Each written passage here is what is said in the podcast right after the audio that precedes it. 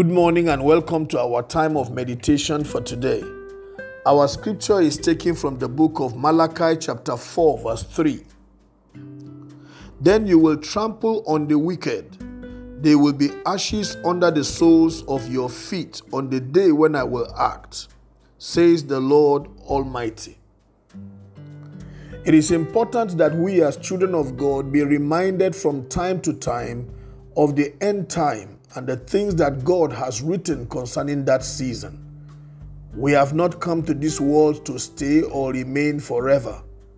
A day is coming when this world will come to an end and the events of history will come to a close. God gave a glimpse of this to Malachi the prophet. And in this chapter, he tells us one of the things that we as children of God should look forward to.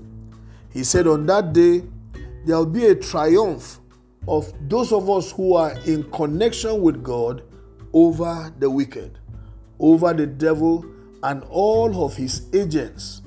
No matter what pressure they have put on us, no matter what persecution we have suffered from them, no matter what kind of hatred or being misunderstood we have suffered from these enemy forces, it is true that a day is coming when the game will be over for all of them. At that time, we shall triumph because Christ in us is the hope of glory.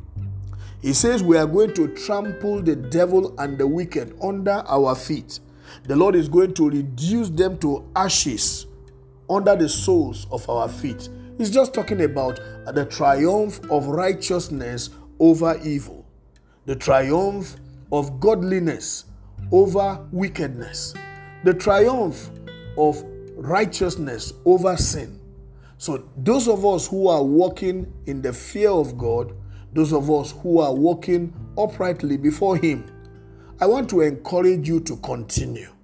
In the book of Revelation, the Bible says, he that is walking uprightly, let him continue to do so, because a day is coming and God will bring his reward. He will give to every man according to his works. So, those of you who are working closely with God, let us continue to persevere.